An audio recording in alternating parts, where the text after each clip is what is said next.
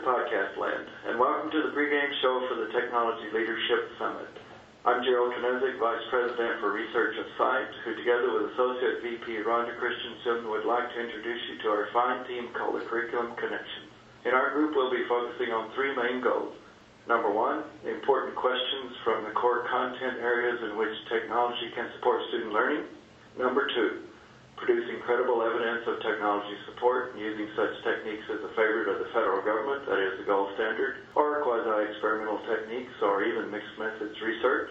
Number three, using research to inform practice through cross-fertilization of technology findings into core content journals and perhaps vice versa. It's a tall order, but we think we can do it. Stay tuned for more.